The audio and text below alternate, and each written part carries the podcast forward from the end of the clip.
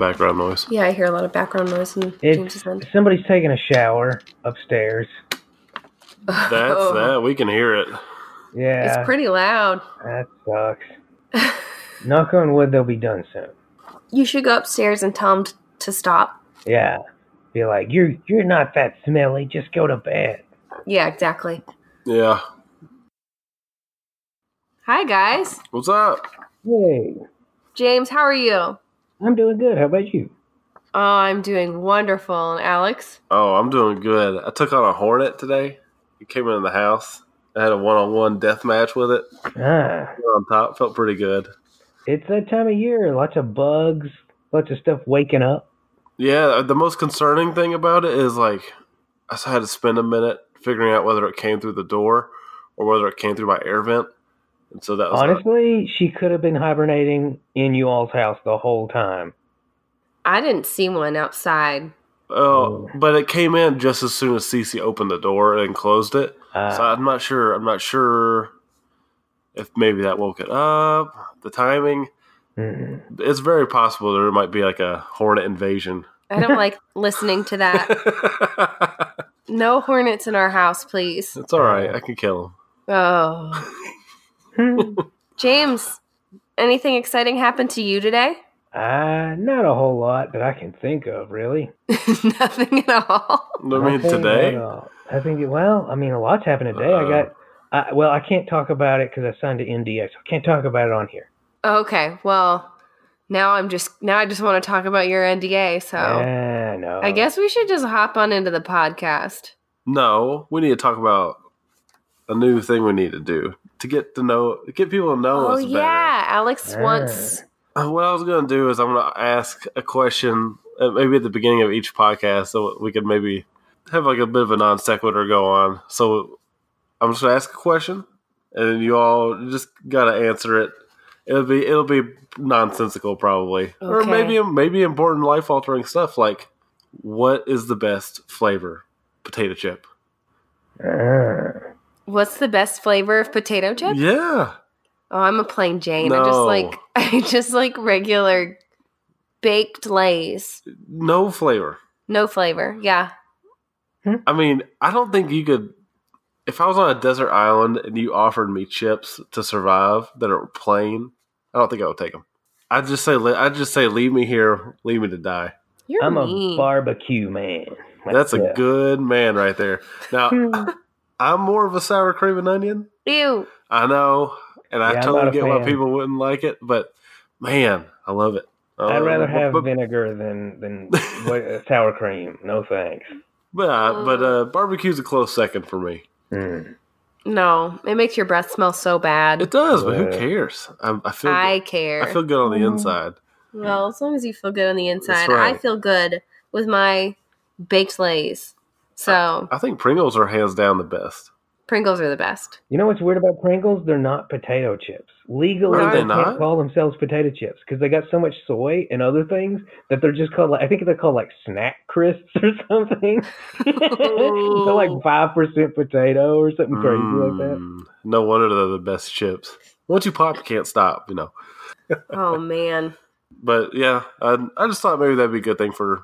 I like it. Kind of reminds me of uh, inside the actor's studio. You know, when you get to heaven, what do you most want to hear God say? yeah,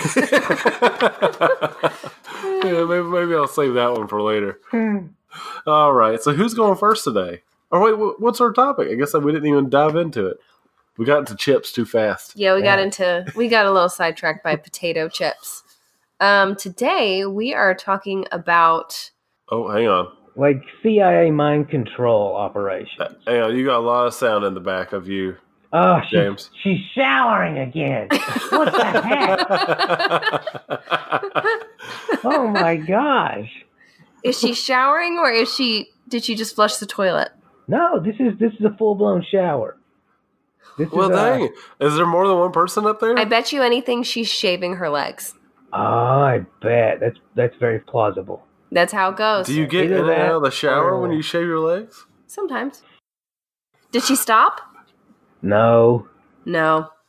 It sounded quiet there for a second, but Yeah, I can kind of hear it still. Uh, sorry, you guys. You know, it's weird. This never happened. Oddly enough, so I don't know what's uh, what's the deal with late night showers. it's the government up there. They're trying to silence That's what it us is. from The talking. CIA is about- taking a shower. Yeah, yeah. It's all of That's them. it. They're all in suits and they're all in the shower. yeah. It's the reptilians. Yeah. CIA. It all goes to the top. yeah, that, that it does. That it does. First they wash your brain, then they wash each other's back. oh man! Can't you just like grab a broom and just start banging on the? on the Honestly, ceiling over there? it's a temptation. Uh, but like I said, this does not normally happen. It's weird. They don't usually take showers, or Well, I usually don't hear it, and let alone at night. I don't know what the deal is. Should we just press on and I can try and get rid of it in uh, post?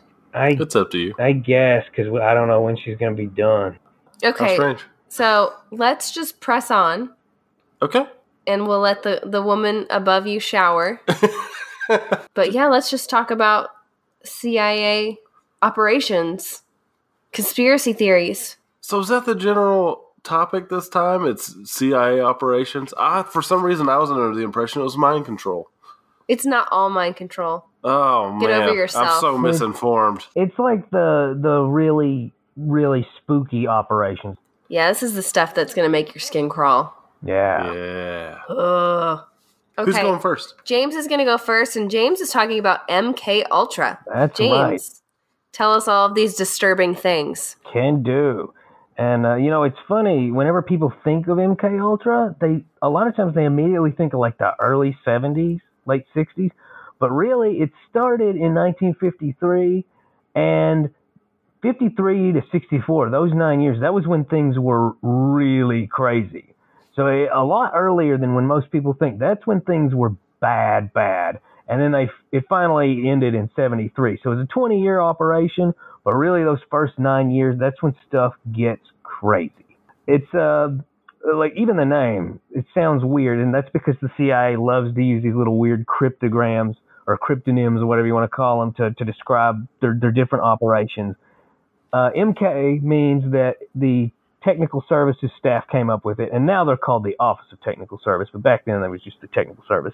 And Ultra is because anything that they classified about World War II intelligence, they would apply Ultra to it.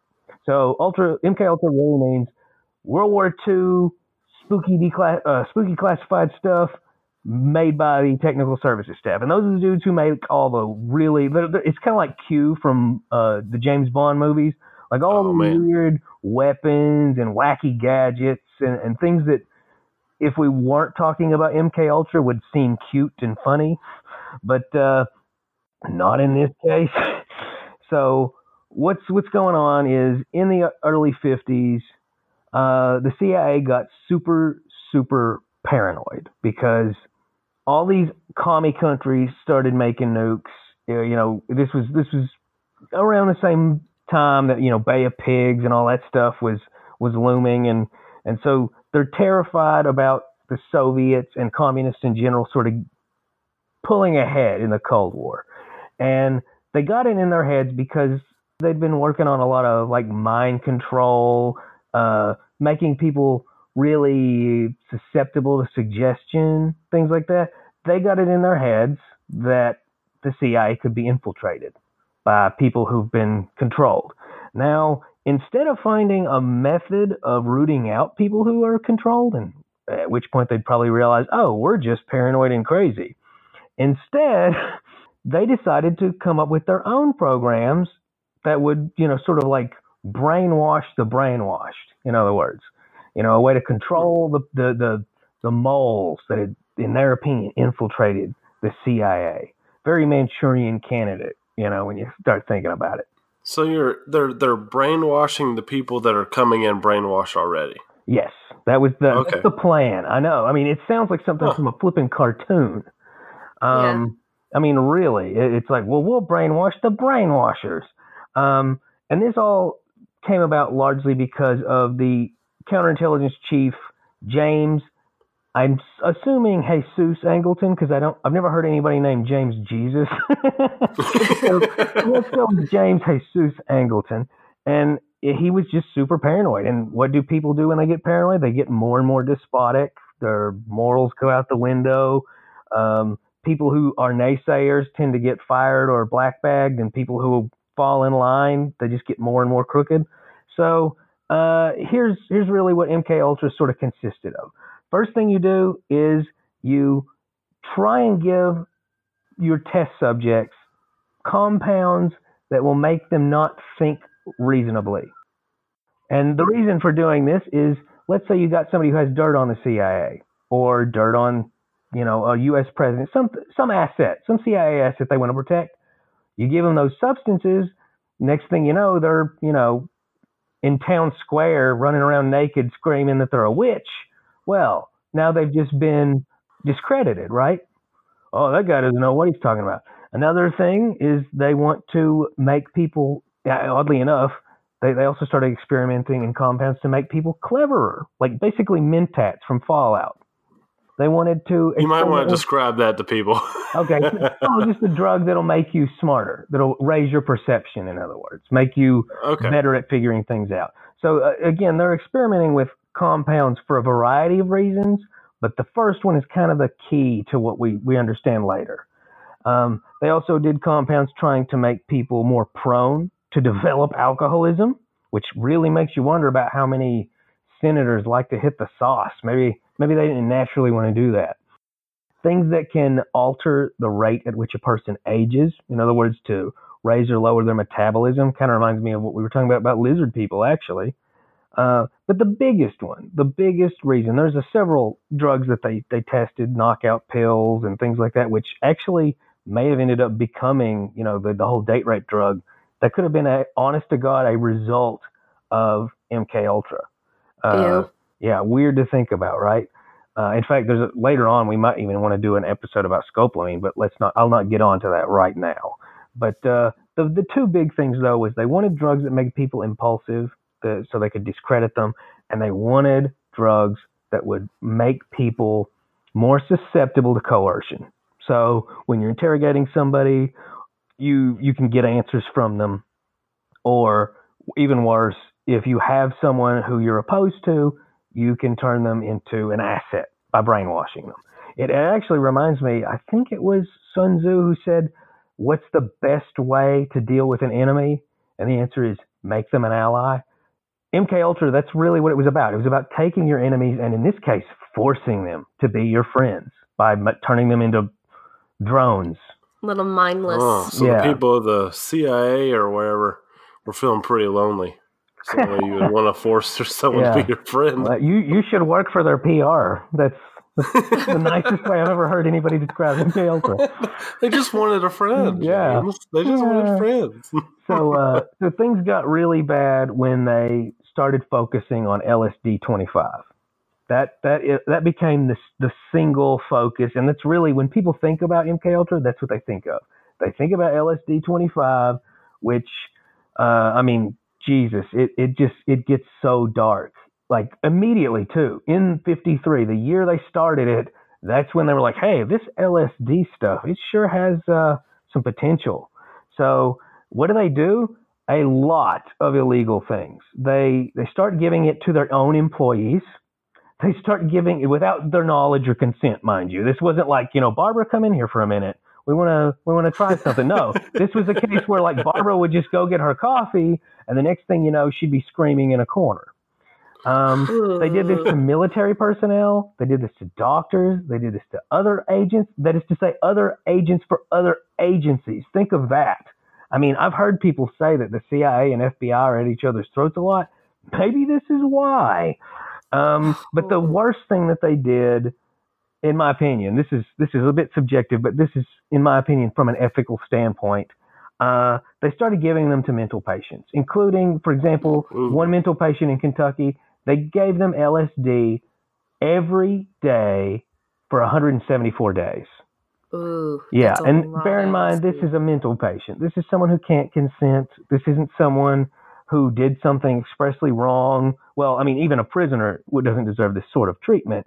But I mean, this this is just staggeringly horrible. And the whole point, the reason why they gave this poor fellow uh, so much, actually, I don't even know if it was a man or a woman, but it was to wipe their mind clean. It was to destroy their memories and their feelings and everything that made them a person so that they could just put new things in it. You know, empty that mind out and add new things. So you uh, you pretty much have a robot on your hands, a, a flesh and blood robot. That was the goal. Good Lord, James. Um, they would bribe heroin addicts into taking LSD in order to give them more heroin. Um, but here's where things get kind of really out there. I know so far it's been something, but Yeah. uh, Allen Ginsberg, Ken Kesey, Richard Alpert, you know, part of that uh, psychedelic counterculture. You know, one flew over the cuckoo's nest kind of stuff. Uh, a lot of the big writers. Heck, Captain Kentucky, I met that guy. He was BFFs with Ken Kesey, and he was part of that. Uh, what was it called? The psychedelic acid test. You know, where they drove that van all across the country giving people acid. Uh, turns out all of those guys were part of MK Ultra studies. When they were in school, uh, they would go to the Veterans Hospital and they would they were approached like, "Hey, you want to try something? Uh, we'll pay you." And they gave them LSD, and it really it's what started the psychedelic movement. So the CIA, it's it's weird to think about all the stuff in our pop culture. It's really just uh, an experiment by a government agency. It's nuts. So next time you're watching uh, uh, Yellow Submarine, bear in mind you're just a you're just a rat in a cage. oh, good Lord. Yeah. So uh, things get bad, and this is this is where stuff gets gets really out there. Um, they give it to one of their own doctors, Frank Olson. Like, bear in mind, again, this fellow works for the CIA. He does not consent to this. He just he goes to work. He's doing his little experiments. He gets his coffee. His coffee has LSD in it. He runs around town thinking there's monsters after him. Then he gets bummed, and then he presumably jumps from a 13th store window and dies. Now that's. Even more suspicious later. I'll touch on that uh, here in a little bit. So uh, even people who consented to it, it was still messed up. Like there were seven people again in Kentucky. I don't know why they were so focused on Kentucky. It kind of pisses me off. But uh, they were given LSD. They consented, but they were given it for 77 days straight. Ah, Seems a little excessive. seems a little excessive. Um, yeah, uh, it's astonishing. They did this with other things too, which, like I said, at some point I think we should do a whole episode on scopolamine. But they also gave people booze, they gave people weed, they gave people shroom, uh, truth serum, sodium pentothal, and uh, I think most interestingly, though, in addition to heroin and morphine and all the other things you'd expect, temazepam. That was made for flipping MK Ultra. Uh, kind of makes you not want to ever take that. Yeah. um, what what ended up happening? Oh, and this uh, what ended up happening is a lot of people, a lot of poor individuals ended up just being driven crazy, crazy permanently, and never getting paid. Their families, things like that. Now things get even weirder. I know I mean, it's, it's a flipping rabbit hole, you guys. Um, there was this shrink from from Britain that they recruited named Donald Ewen Cameron, and he, I think he's going to play a little bit of a role. I mean, even if he's not mentioned, because again, a lot of this stuff is really, really uh, classified. Um, but he, he he was part of that Montauk psychic driving thing. Yes, where they were- I have heard of him. this is where things go off the rails with them really i mean i don't know how this hasn't started a war to be honest they decided they were going to just start doing stuff to canadians under this guy's authority um, so they go to these canadian asylums and colleges and they start paying them exorbitant sums to test people right some of this stuff oh my gosh uh, they, they, they give these people enough lsd to just destroy them they start abducting children. There's photographs you can find online of these poor little kids that they would kidnap. The CIA would kidnap, handcuff to beds, give them LSD until they were zombies. They uh, they did electroshock on people at 40 times the normal power, destroying them.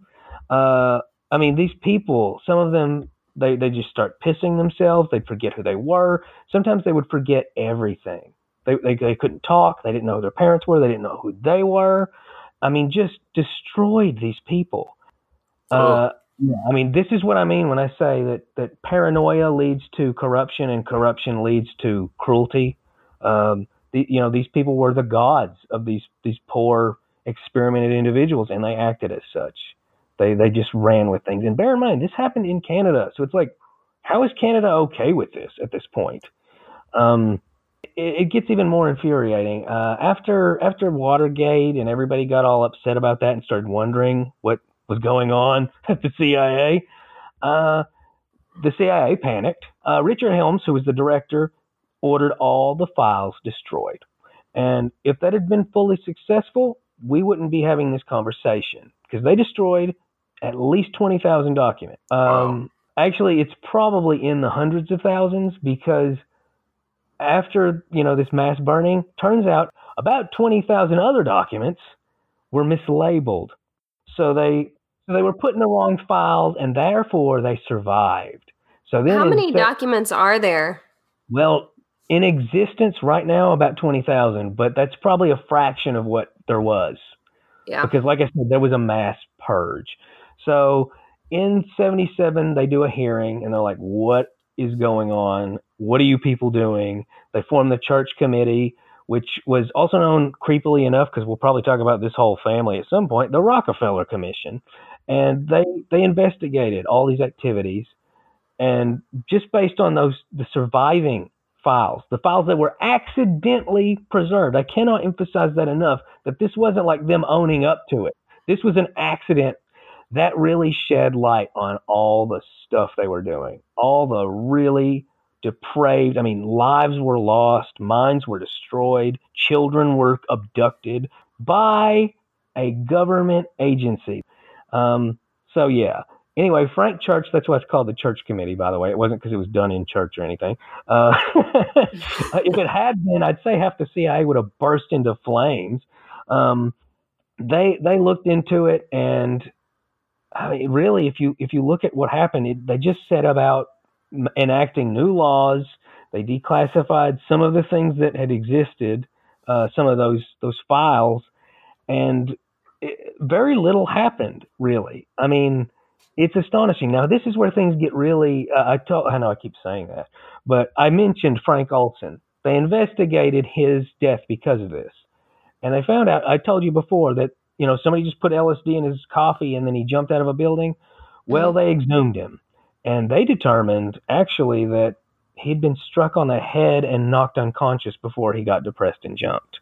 So that Oh. leads me to believe that this paranoia at the agency people who had started to take issue with all the horrible things they were doing were being systematically killed. And he's the only one we know about. Also, it goes hand in hand with, like I said, a lot of the people who were involved with our culture, our pop culture, uh, uh, more expressly the counterculture of the 60s, they were involved in, in many respects with this. Like I said, Ken Kesey, um, Robert Hunter. So, yeah, the people that we associate with, you know, psychedelics and uh, just a lot of the the things that we we sort of take for granted as something that we think happened organically, it didn't. Uh, Whitey Bulger, the the flipping mobster, he volunteered when he was in jail in Atlanta. How crazy is that? Some people even think that the Unabomber uh, was was part of that study, and maybe that was why he was the Unabomber. Which you know, that's a little bit. I think that's a little bit further out there. But that's really what bothers me most about MK Ultra. I was actually telling our mutual friend Jeremy, we were talking about, you know, how we're we're doing this podcast, and he mentioned that there it, there's an anti-intellectualism in present in society, and I said, well, I think that magical thinking comes from the fact that we don't know who to trust anymore. It's like after World War One, everybody was so down and distrustful, and they just didn't know what to think of the world or, or what to believe you started seeing the spiritualist movement where people had seances and stuff. Well, now you turn on the news and you, you hear a bunch of lies and you hear a bunch of nonsense. And I can't think of a greater call to arms and call to action to, to, to research things for yourself than MK Ultra because no matter what you think of conspiracy theories, no matter what you think of conspiracy theorists, whether it's really outlandish stuff, whether it's David Icke or Alex Jones or, or any of these people, or, or a homeless guy on the street with a sandwich board saying the world's going to end, This instance seems like something nonsensical. It seems it's something people are even quick to dismiss when you mention it. But it's all out there. We know these things happened. And we only know these things happened because of negligence, because when they tried to burn all the evidence, it, it it's just nightmarish. Uh, I mean, I'm truly in awe. Uh, that's all I got right now. Uh, Alex, take it away. All right. So I had Project Monarch, which is a it's a branch of MK Ultra. And the good thing about mine is that it looks like it's almost certainly false. We'll see. Well, but, Yeah. but we'll see. That there's there's one character in particular named Cathy O'Brien that uh, she even wrote a book about it called the uh, Trance Formation of America, Hmm. and she writes a full book about her experience in Project Monarch.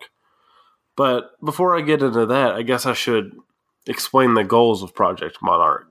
So, I think everyone has seen a film that takes the idea of Project Monarch and uses it. So, and I think you even referenced it, Manchurian Candidate, Yeah. or something like uh, Captain America I knew Uh, that was Civil War. say. yeah. Civil War, where a character is one person, but then after giving a trigger, usually a, a set of words or images or even a movie, uh, they become a completely different person with different programming. So, like, uh, their only mission will be to kill or to accomplish a certain To- task. to comply. Yes, to comply. Yeah, so someone will someone will call that person up on the phone in the movie and be like, 50 flanks of fluffernutter. and and the person will suddenly change from change completely and usually attack the nearest person and be all violent or whatever. Hmm. So that's actually what the end goal of Project Monarch was was to take these people from what they were doing at MK Ultra and distill them down to where they can be essentially sleeper agents and they could just throw a trigger at them at any time and have them complete a task. Jeez. So, what I thought was interesting is thing, things go off the rails pretty quick once we start going into Cathy O'Brien's story.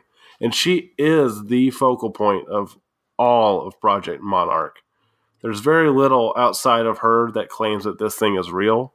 Hmm. Uh, but it does. It, it is interesting that monarch is used to describe like the process of doing this to, to somebody, even though this seems to be mostly. It's pretty highly debated. So let me give you Cathy O'Brien's story from uh, from her book, and this is this is a a distillation of her book from Wikipedia because for everything I read about it is it contradicts itself at multiple points, but we're not going to focus on contradictions. We're going to focus on her story. Okay. All right. So she she claims like kind of like you were talking about, James, and it seems to be a common thing with a lot of these mind experiments is usually a traumatic experience has been has happened to this person. So Ah. she's claiming that as a child she was sexually abused by her father, as well as a bunch of, I guess, child pornographers.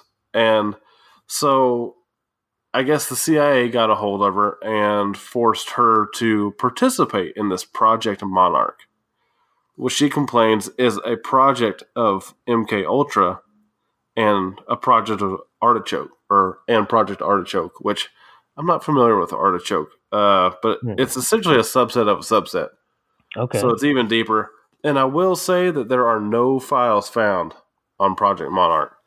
So, according to O'Brien, she was put under hypnosis many times.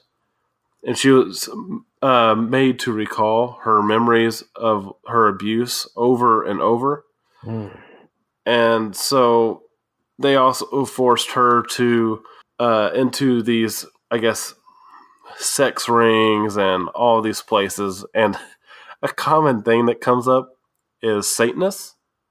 Oh, this was Yeah. during the the satanic panic, I guess. Okay. Yeah, so Satanists play a big role in Project Monarch. Uh, not too much in her story, but in in the, the very few other theories that I've seen, and I'm I am going to go into that just a little bit.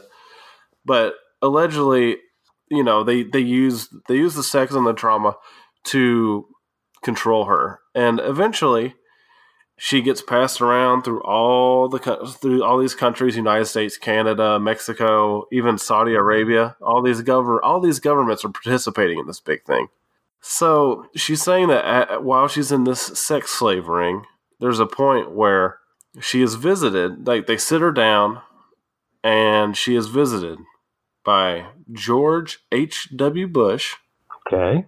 Well, he was head of the CIA, but we'll see what Right, happens. Right. Goodness. Well, she's saying that he used a hologram to appear in front of her and saying that he uh, activated his hologram that reminded her of a lizard like alien, which provided the illusion of Bush transforming like a chameleon before her very eyes. Huh. And she Mhm. says, so this hologram pops up, and it, when it pops up, it makes him look like he's turning into, I guess, a lizard.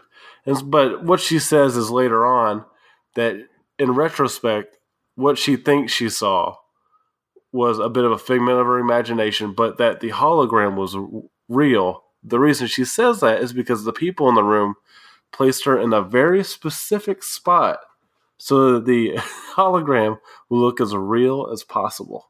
Huh.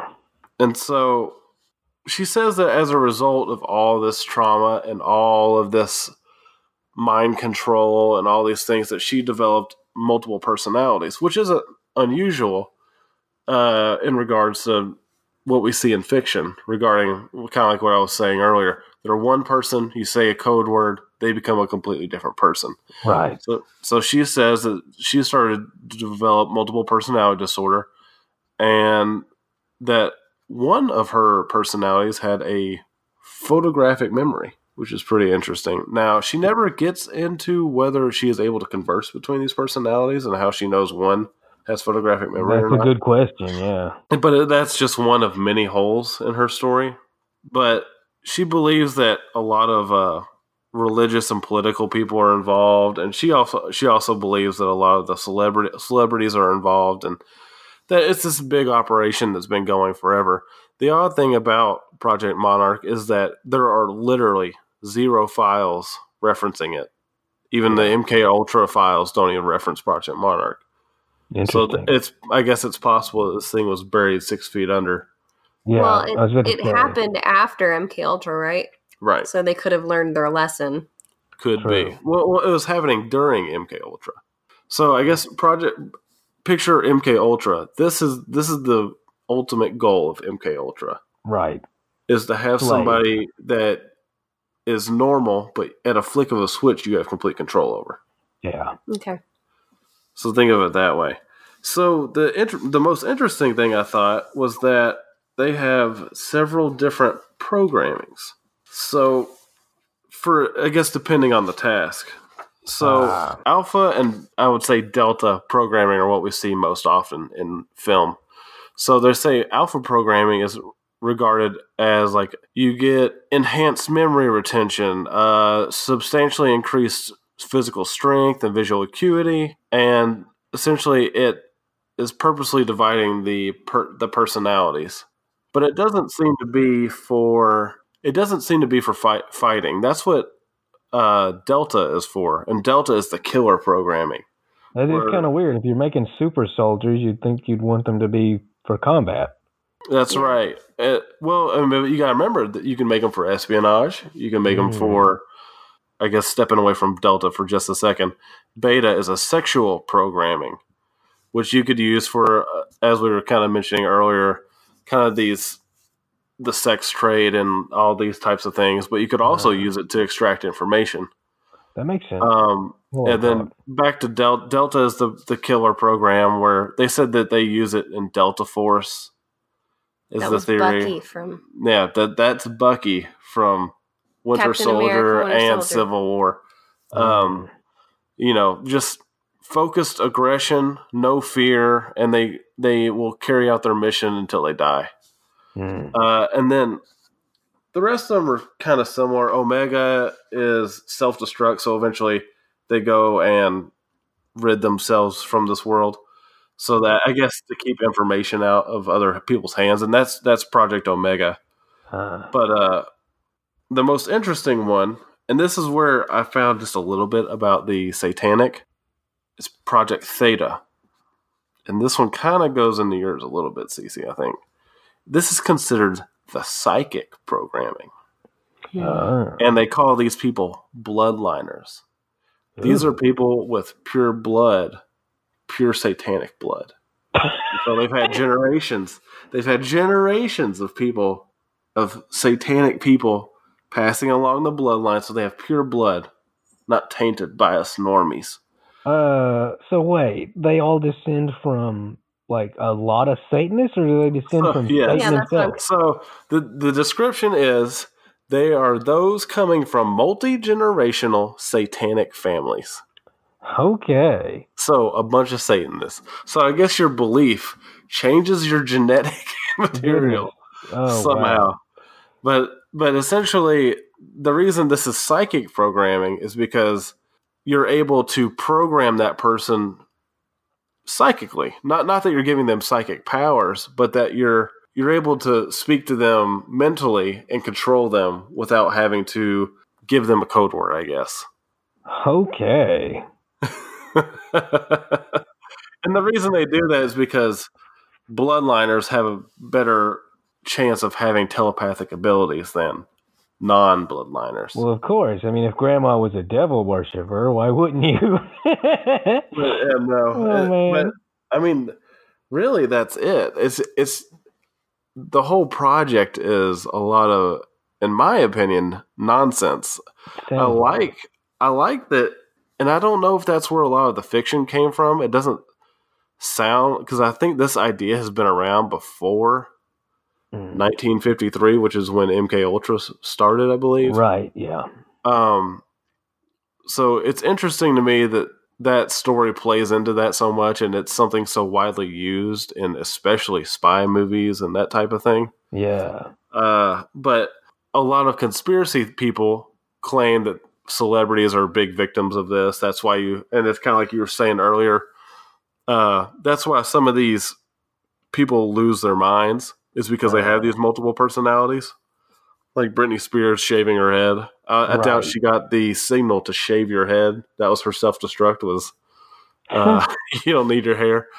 Um, but uh, it, it I do think it's interesting that it, it's so prevalent in media, but Mm. yeah, that's about it. It it doesn't seem to me like it's really there. But it sounds pretty crazy. But but Yeah. counter theory here, I, I one of the chief goals of MK Ultra was to make people act crazy and discredit them. Maybe Cathy O'Brien was onto something, and then they got to her, and now she's just crazy.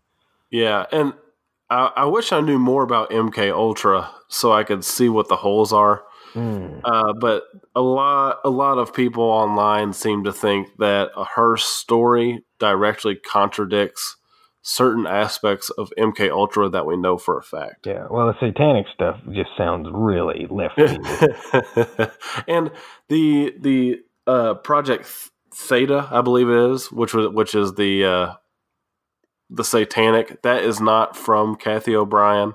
Ah, that is that is from some other conspiracy theorists. But uh, yeah, that's it for me. Interesting. Good gravy. I don't know how I'm going to follow you guys. Well, there's not much to follow on mine. I mean, mine literally sounds like it's just fiction. yeah. well, it sounds like a good movie. sounds like a lot of good movies that I've seen. Mm-hmm. yeah, it does, and that's what I think is the coolest part is that as soon as I started reading about Project Monarch, because James gave me the topic and said, "Go do this," Yes. and as soon as, I, as soon as I looked into it, I was like, "Oh, I don't know exactly what this is." well, I was given the task of researching Project Montauk, which is very, very interesting. And it does kind of have like some MK Ultra aspects to it. Um, I got a lot of my information on Wikipedia, which is just like the best place to find research. Um, and that kind of led me to to some other websites and I, I watched some videos and I even have a book So that I got some bought a, information you got a book delivered, yeah, I got a and uh, book. you've been reading it. yeah. Thanks, So- Amazon Prime, for getting that to me so quickly. I expect you to know every single thing about MK, or sorry, Project Montauk. Project Montauk. Okay, so what is Project Montauk?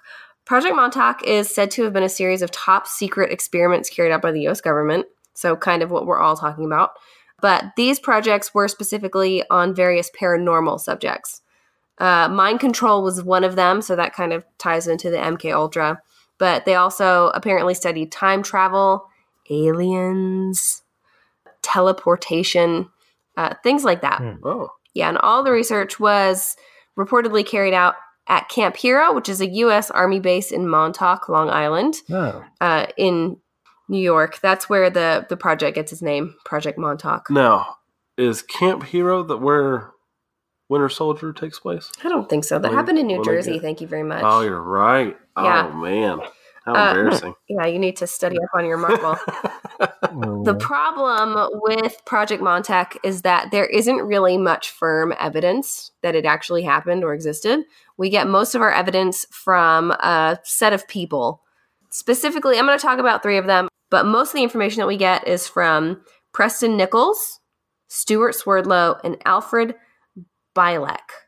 Think that's how you say his last name. I, listening to our podcast, I realized I, I'm not very good at pronouncing people's last names and a lot of words as it is. So if I said his last name wrong, please let me know. Um, you know, what? don't let me know. It doesn't matter. So I'm going to start with the information from Mr. Preston Nichols. And he claimed to have been a part of Project Montauk. And one day he just kind of happened upon some repressed memories of his times at Camp Hero. He was a researcher there.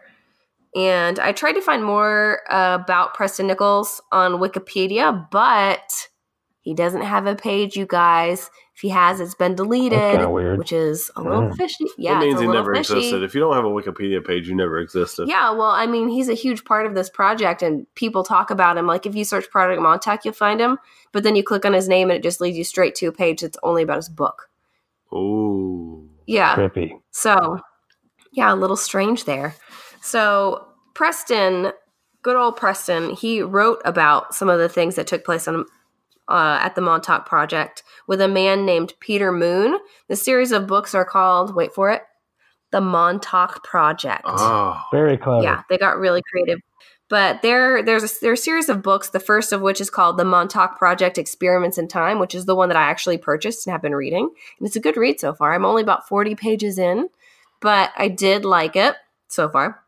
But the book outlines the projects that were said to have happened at Camp Hero during the 1970s, and the first book, I guess, is mostly about the time travel experiments. Oh. And yeah, the Philadelphia Project is mentioned. If you've never heard of the Philadelphia Project, um, it's said to have happened in 1943, I guess. A Navy ship was made invisible to enemy ships, as that's the way that I kind of understood it. Yeah. But some people claim that the ship traveled into another dimension through time. It just like straight up disappeared off We're map. totally doing an episode about that at some point. Hands Yeah, we uh, gotta do an episode Yeah. on that. That sounds awesome. Well, they met aliens. Sailors died. It was crazy. And I have a lot more that I could say about the project experiment, but we are going to cover that topic in depth in another episode. Definitely, I gotta hear more about that. Yeah, so I'm not going to get into it. But back to Montauk. So there, I, I'm only 40 pages into the book, as I mentioned, so I don't know everything that happened in the book. But according to the Wikipedia page for the Montauk Project Experiments in Time, here are some of the things that are said to have happened during Project Montauk. Okay, so this kind of has to do with what you your stuff, Alex. Uh, people with psychic abilities were tested and enhanced Ooh. but in the process, they were basically abused and scarred for life. Oh. Some of them were killed. It was bad news bears. One step forward, two steps back. Yeah. Yeah. Uh, a guy named Stewart Swerdlow, who's another one of the people who we get a lot of this information from about Project Montauk, also does not have a Wikipedia page. So, hmm. Mm. Uh, he claims that he was a part of the this specific set of psychic experiments. And I listened to an interview that he gave to Coast to Coast AM in May of 2018. And he had a very interesting childhood and family ties. Like he his family was kind of uh, I think they were linked to the KGB. Interesting. Yeah, so That's cool. yeah, so he's got some interesting family ties, but he claims that as he was when he was little, he was taken by aliens many times as a child. And he went into all the different types of aliens, which were really interesting. But I'm not going to get into that right now. But one of the aliens that he did say took him was similar to the Greys slash reptilians that we talked about in episode Oh. one of the 13th floor. That's cool. Yeah. But his specific power is reading minds. He can look into people's past lives and he can also kind of sense what's going to happen to a person in the future. He claims that this is why he was a part of Project Montauk. So they were kind of studying him for the those Hmm. things. Yeah, and he also briefly talks about time travel. But for Montauk, he says that the US government experimented on him specifically with the intent of using his power to control other people's minds. So maybe kind of like your Project Montauk, the the Theta protocol. Ah. Yeah. Yeah, Trying to psychically control. psychically control other people. And he claims, well, if you want if you want to hear more f- from him specifically about what happened at Montauk, I do recommend listening to his interview for that he gave to Coast to Coast. You can find it on YouTube by searching Stewart Swerdlow, Mind Control, and the Montauk Project. Look that up on YouTube.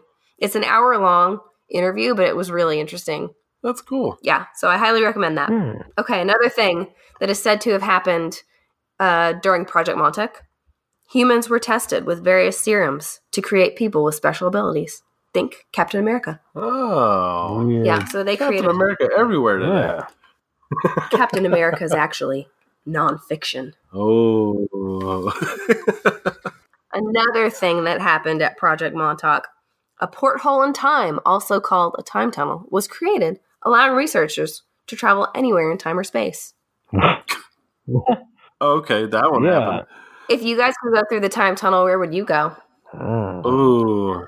So travel anywhere in time or space. Yeah, Can I wear a spacesuit when I go through? I don't care. I want to go to, to the nearest inhabitable planet. That makes sense. I, That's a you good know, I just want to see it. You know, I just want to see like, hey, is it is it actually inhabitable? If I get there, am I going to be like chased by some aliens? Can I go back through the tunnel? Yeah, you, yeah, you can go back through the Okay. tunnel. I know what I want to do. I know what I want to do. This is such a good idea. Oh man. What do you want to do? I want want to to go back in time to exactly one year before the moon landing, and I want to go to the moon. And I want to take a bunch of crazy stuff with me, like a Viking costume and like pirate gold, just crazy stuff, so that when I die on the moon and they land, they find me and they're like, "What happened here?" Well, apparently, James, sorry to burst your bubble, but according to Project Montauk, the moon landing was a oh hoax. man. Sorry, part of it was apparently filmed at Camp Hero. ah, This is according to uh, according to the Wikipedia page about um, Project Montauk. So interesting. yeah, just just some. They uh, just some- covered all their bases. They covered time travel, we covered everything. Yeah. aliens. Everything Well, I'm like- not even done Everything yet. was Camp Camp Hero. Weird. Okay, keep going. Yeah, there's there's a, a lot more. Um, researchers were able to make contact with alien life via the time tunnel. Mm. Oh man. But wait, some of which were said to be nice little aliens who gave them equipment so they could further their studies. But there was at least one bad alien, you guys. And this alien traveled through the time tunnel, wreaked havoc at Camp Hero, ate a bunch of researchers, and they had to close the time tunnel once and for all and destroy the monster. Does that sound familiar to anybody? Sounds a lot like Stranger Things. Yes. Ah. Yes. Stranger Things was actually inspired by Project Montauk. And Montauk was its working title, apparently. trippy. Oh, that's cool. Yeah, but Stranger Things was inspired by the Montauk Project. Um, the Duffer Brothers, who created the show, were actually sued in 2018 for having allegedly stolen the idea for the show. But I think that guy lost the lawsuit. That doesn't mean much. Well, Entertainment Weekly reports that some guy named Charlie Kessler made a short movie called Montauk, and he talked to, he pitched basically the idea to the Duffer Brothers in 2014. Mm. Then in 2015, the Duffer Brothers sold the TV show to Netflix. Yeah, that sounds like a flipping Oh. con I job to didn't, I me. didn't realize he pitched the show to them.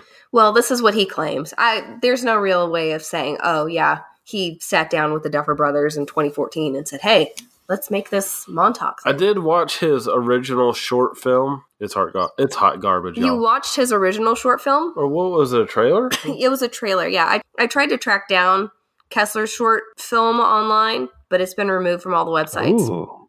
The trailer is still up though, which is interesting. It's awful. There's a woman. there's, a, woman who basically gets pulled up. There's a, a big swirling cloud up in the sky. And everyone's looking at it, and then she gets pulled up into the air underneath this swirling cloud, and then all of a sudden she gets bent in half, and like blood spurts out of her belly, and really badly. Really Yeah, badly it's spurts pretty- out of her body. it's kind of creepy though. Mm. Doesn't sound very good. Jesus. Fun fact about Stranger Things, though, Alex and I were extras Oh yeah, I Oh, forgot yeah. about that. I was a on the TV show. Yeah, That Alex. was escort or not escorting, but pointing for people to run away from a lady with a gun. Yeah. Well, you're kind of you were kind of like a researcher on the psych psychic kids, Yes, like Stewart Swerdlow. yeah. Take that, psychic kid, kids. Yeah. So he was he was a researcher, and then I was one of the unfortunate scientists that got ripped apart by the alien. Mm. By I the got- Demogorgon. Yeah, by the Demogorgon. I got some pretty good screen time too. She By the way, guys, Lots, lots. I played of the blood. best dead scientist you've ever seen. Oh man, it was impressive. Hmm. So, anyway, back to the Montauk Project. I do want to mention that a documentary called The Montauk Chronicles by Christopher Garantano, another name I probably mispronounced, uh, was released last year in 2018, and it includes interviews with Preston Nichols, Stewart Swerdlow, and a guy named Alfred Bielek. Bielek. Oh boy, Another here we name go I again. can't pronounce. Uh, but he he was he was the one who was said to have been involved with the Philadelphia experiment. And I was gonna watch this this documentary, but I mistakenly decided to watch the two minute trailer at midnight one day last week, Uh, and it scared the trailer scared me enough that I couldn't sleep that night. Wow. I'm I'm a weenie, and so I've decided that I'm not going to watch that documentary. oh, not even the name of the podcast. No, Wow. no, it looked really scary, but it does have interviews with all of the people who so you're saying it's probably mandatory reading, but we're not going to do it for the podcast because we're scaredy pants. yeah, sorry guys, I'm a scary. I'm a weenie. I said it, Uh, I like oh, it. man. but you guys can watch it and then give me the debrief. Let me know what Cliff Notes happens. Version. Yeah, there Yeah. are lots of aliens in the trailer though, and aliens for some reason are terrifying to me. you don't want to get probed. They are one thing that really scares me. sorry guys, I'm pulling an Alex over here. Yeah. So I have a tendency to be coughing really bad, and Cece nicely edits it. But I'm hoping by talking over it that we have to leave it in. And Yes. Cece looks like the one that coughs all the time. Ah. I'm coughing right now. You're coughing because we're getting too close to the truth. We've just been inoculated with smallpox. oh, don't say that. Don't say that. That's terrifying. So, some other things that are said to have happened during Project Montauk. Let's just kind of get back on our path. Uh, as I said earlier, moon landing was a hoax. The Jersey Devil was created due to bioengineering. Wow. Oh, so the so so the Jersey Devil is like man-made monster. Yes, Interesting. Jersey Devil has the head of a dog, the face of a horse, bat wings, a tail, and hooves. That's a yeah. disaster. So who, who, who wanted to make that? Project Montauk, apparently. Someone took their child's drawing and turned it into a monster. It was probably one of the scientist kids' drawings. And then another thing that I thought was really interesting, they the, they claimed that the Civil War outcome was altered due to time travel. I highly doubt that. But yeah, sure. yeah, I mean, after listening to all of your paradoxes in Mm. episode two, Yeah. They would I don't uh, think it's possible. yeah, but I'm skeptical. I think it was episode three or four. I can't remember what episode time travel Time was. travel episode. Yeah, the time travel episode. Yeah, that's true. That's a good point. Paradoxes would likely not allow it, maybe, Yeah. but you know, uh, all time travel is a theory. The- None of it's proven. None of it's proven, except was it on Project except for Montauk? standing on a mountain. Anyway, we'll leave that one. So, when I was doing my research, one thing that I stopped to think was, why are all these people still alive? These people who are apparently giving us this information, like Preston Nichols, he actually died in 2018, rest his soul. But he, they kept him around long enough to where he could, he could give us info. what a way to word Oh, man. And then there's Swerdlow and Biel- Bielek and all of the other the other ones too. Why why did the government, you know, you would think that they'd be taken out by the government so they couldn't give any of this information about any of these projects out. But then look at how a few people are believing him. So maybe they succeeded. His his his uh, books are considered works. They're widely accepted as fiction, even though in the book, if you read the very beginning of the book, it says this is all this is nonfiction and it's all memories Mm. of Preston Nichols. How mad was the guy that uh, said, "Hey, let these guys live," and then next thing he knows, Stranger Things is on TV, and he's like, "Dang it!" Well, Bielek believes that they that these that they weren't taken out by the government because of their involvement in the time travel and their involvement in all of the time travel studies kind of locked them into this timeline. that makes So they're zero sense. This is like Assassin's Creed stuff at this point. This is wow. As a time travel expert now, he's already changed the past, right? He's already done it. He's already changed the past. Him getting killed now doesn't matter. Hmm. You're confusing me. I'm just saying. Remember time travel confuses me. yeah, I'm just saying. As a now time travel expert, as of episode four, five, six, um, well, if you want to read more of Bielek's thoughts and you can watch other interviews with people who were said to be involved with Montauk, you can go to www.bielek, his last name is spelled B I E L E K dot com. www.bielek.com. okay, so you can watch all that stuff there. Do you- Yeah. Do you know where the documentary is? The documentary, um, Montauk Chronicles, I think you can you can buy it off some sites. Okay, But sure. I couldn't I couldn't track it down. Okay. I mean, I know it's out there, but I didn't Well, cool. I watched the trailer and I said nope, and so I didn't even look further. Montauk Pro- uh, project sounds pretty neat. Montauk Project is very interesting, and a lot of it I think is really great for movies, like science fiction movies. But well, I mean, it covers almost literally every science fiction Well, movie with its wide gamut of projects. they studied everything. Good lord! Only thing they didn't do was well, no, never mind, because they they can travel through time and Yeah. space. What didn't they do? I was gonna say that they didn't do space travel, but they did. They did do space travel, So and they talked with aliens. I mean, Trippy stuff. I guess they didn't make an Iron Man suit or something. Well, in the YouTube interview that I listened to of Swerdlow, Swerdlow says that an alien took him to a, a basically a disc that was above the Earth, and they looked down at the Earth together. Just like like a picnic, basically. Oh, okay. Yeah, like a picnic. They just looked out at the Earth, Oh, and he says that the aliens abducted him because they could communicate with him telepathically, course. and not many people can do that. so okay, that's interesting. You know, it's it, that sounds like crazy nonsense, but you know, there's been claims. I mean, I don't buy into this, by the way. I, I'm, I'm just saying, there's been claims that Tesla had like this weird sensitivity where he would just know things, almost like he was telepathic, and he would swear up and down that he was receiving his uh, all his inventions like from another intelligence. Tesla was a very He interesting man. Very His special. he died under very oh yeah, suspicious right. circumstances. Also, he was in love with an electric Mm. neon pigeon. An electric neon. Wait. I wait. know. Everything I said was real. I didn't. I'm not having a stroke. Yeah, when he was dying, he he he swore up and down that there was like this electric neon pigeon that only he could see, and that he he loved her. I'm not kidding. I know it sounds like I need a fact checker on this. We just sit here in silence. Uh, We're just processing. Yeah, It's I'm, like, I'm pretty uh, sure it was just you know pre-death, like you know things are shutting down, but uh that's what he said. Interesting. Interesting. Yeah, I want to. Maybe we'll have to look into some Tesla conspiracy Yeah. theories. I like sometime. Tesla a lot. That sounds Some- pretty cool because I mean, there's a lot of stuff around him. Yeah, some erotic Tesla pigeon fan fiction. Well, speaking of aliens, that's what we're going to be talking about next Mm-hmm. episode. Did anyone say alien? What? Sorry, I thought you were trying to do a transition. Yeah, I, We were talking about aliens. we're talking about ago. pigeons. Oh, okay.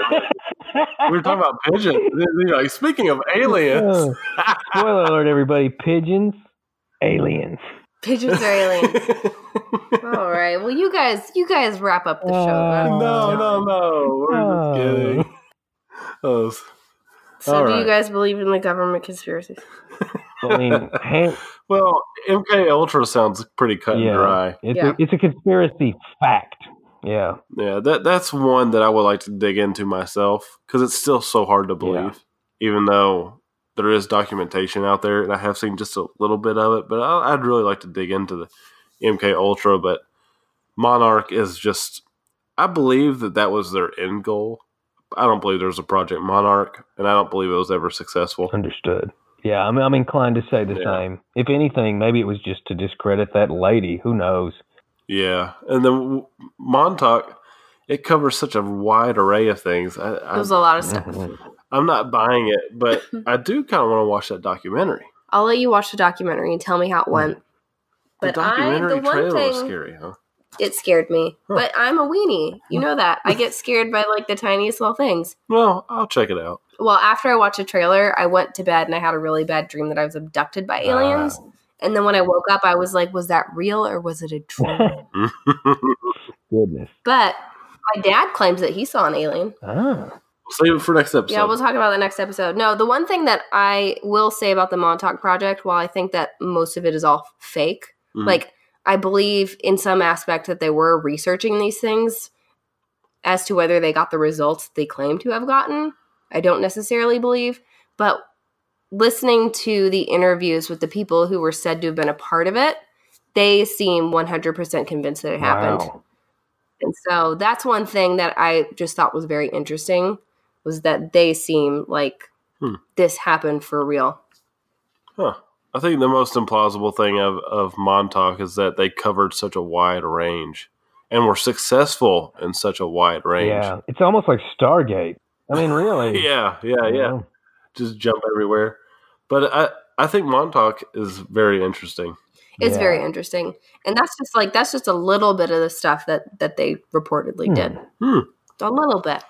I might actually have to do a little extra research after this episode just to learn more. And I think I think that a lot of these projects had like they all were different projects. Like you know, you had Project Montauk or Mon- Project Monarch. Yeah, Monarch. Yeah, Project Monarch, and then I had Montauk. James had MK Ultra. I'm sure that everything that happened at Montauk had a different name. Oh, I'm sure. That's probably true too. So, what are we talking about next week, you guys? I thought we were talking about aliens. Remember that transition you did about speaking of aliens?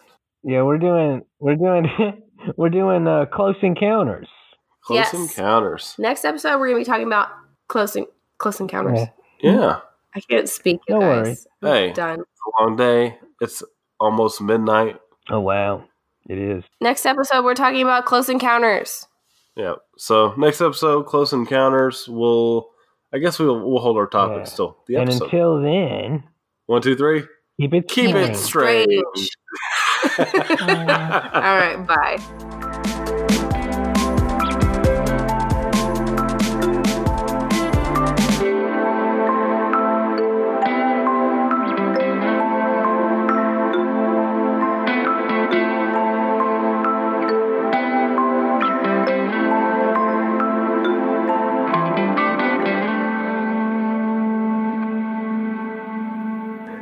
To heaven, what do you most want to hear God say?